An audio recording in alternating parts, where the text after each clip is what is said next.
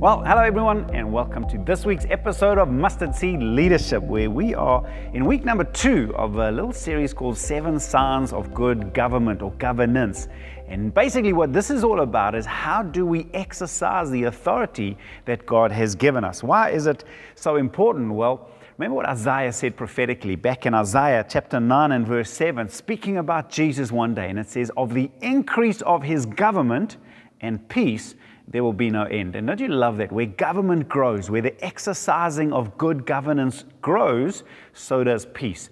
And as leaders, that's the fruit that we're looking for. When you lead well, when you're exercising authority in a godly manner, the fruit of that should be good government. So, what I mean by government, it simply means the way that we exercise the authority that God has given us. Not in a manipulative or forceful or domineering way, but in a way that is kind, that is gentle, but firm. So, what are some of the signs? And I mentioned these uh, last week, and I'm going to mention them every week. A couple of signs to look out for that may indicate a lack of governance in our lives. One, lack of peace, and we looked at that last week.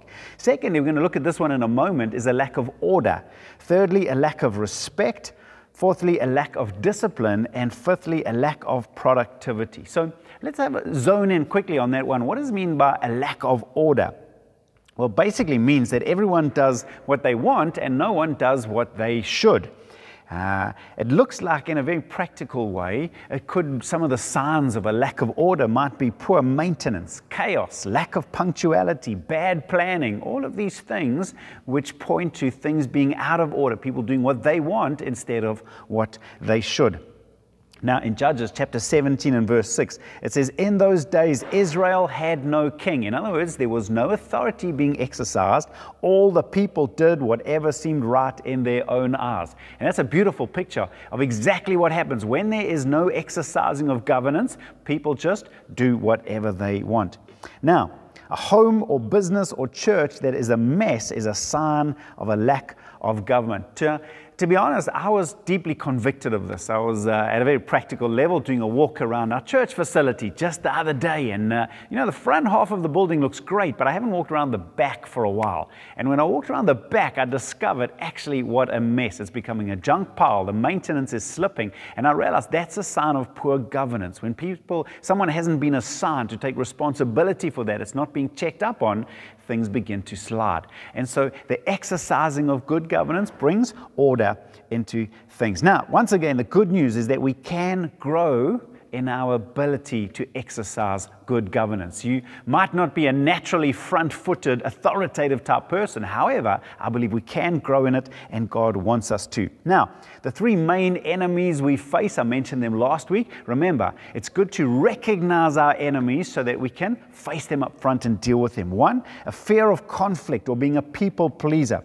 It is the fear of facing conflict and possibly offending people that holds you back from exercising the authority God has given you. Now, remember, every leader has to make this choice. Are we going to choose popularity or are you going to choose respect? Crucial decision we have to make because if you choose popularity, you are going to forego respect. If you choose respect, you may lose some popularity now, but over time you'll probably gain it back. Respect is what we are after. Secondly, a lack of confidence. Sometimes it's our personal insecurities that hold us back. When we should be stepping forward, our insecurities and fear hold us back. That's enemy number two. And enemy number three is indifference, is because of uh, it's too much effort, too many uh, things on your plate. You begin to abdicate or hand over responsibilities that actually are yours to carry. And so that can hold us back as well. Recognizing the enemy so that we can face the giants and grow in good governance. So let's dive in very quickly to, uh, to the second sign of good governance. Remember, last week we looked at good governance confronts sin. Number two, we want to look at now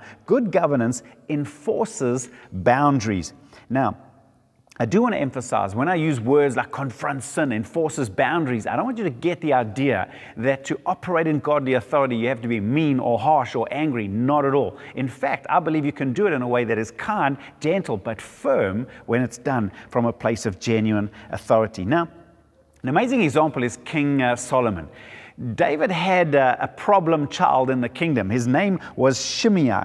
And uh, Shimei, he was a bit of a two faced scoundrel that when Absalom, his son, turned against David, Shimei was there throwing curses at David. A few weeks later, when he overthrew Absalom, suddenly Shimei is like all wanting to bless. He just wanted to be popular with whoever was going to be in command. Now, David knew this is a problem and is going to cause problems for Solomon. So I want you to have a look at Solomon with his wisdom dealt with it.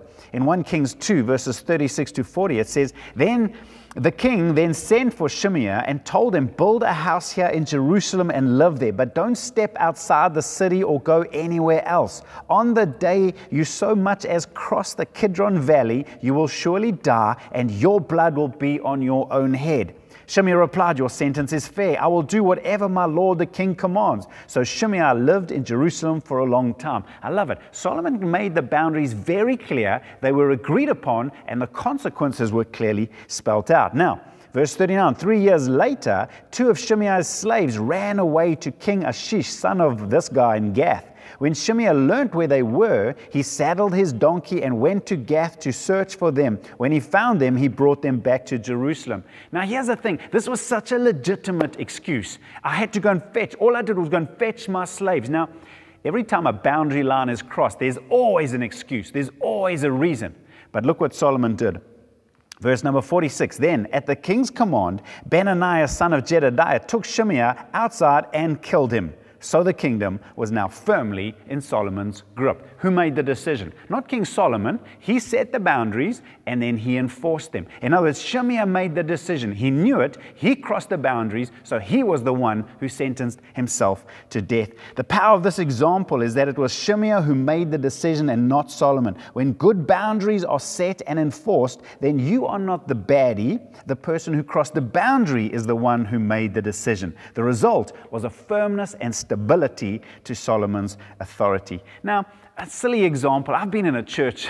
I remember going into the church Sunday morning meeting. They had a countdown timer, and um, as the countdown timer got to zero, they would bounce it back to five minutes and then bounce it back to three minutes because there's not enough people. Now, what's that communicating? They were communicating if there are not enough people, we'll just let the boundaries slide. What it actually communicates is come as late as you want, we will wait for you.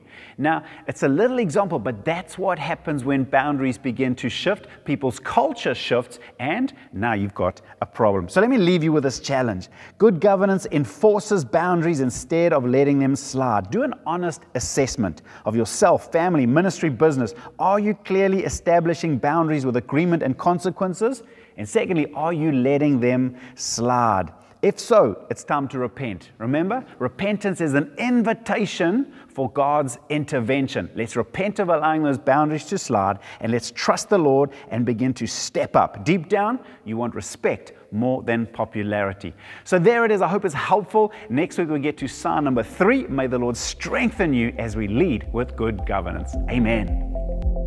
Thank you for listening to this week's episode. Remember, if you'd like the notes that come along with this episode or any one of our past episodes, you can visit outlookchurch.co.za forward slash mustard seed leadership, where you can see all our past episodes, all the resources and notes that go along with this. Until next time, keep growing.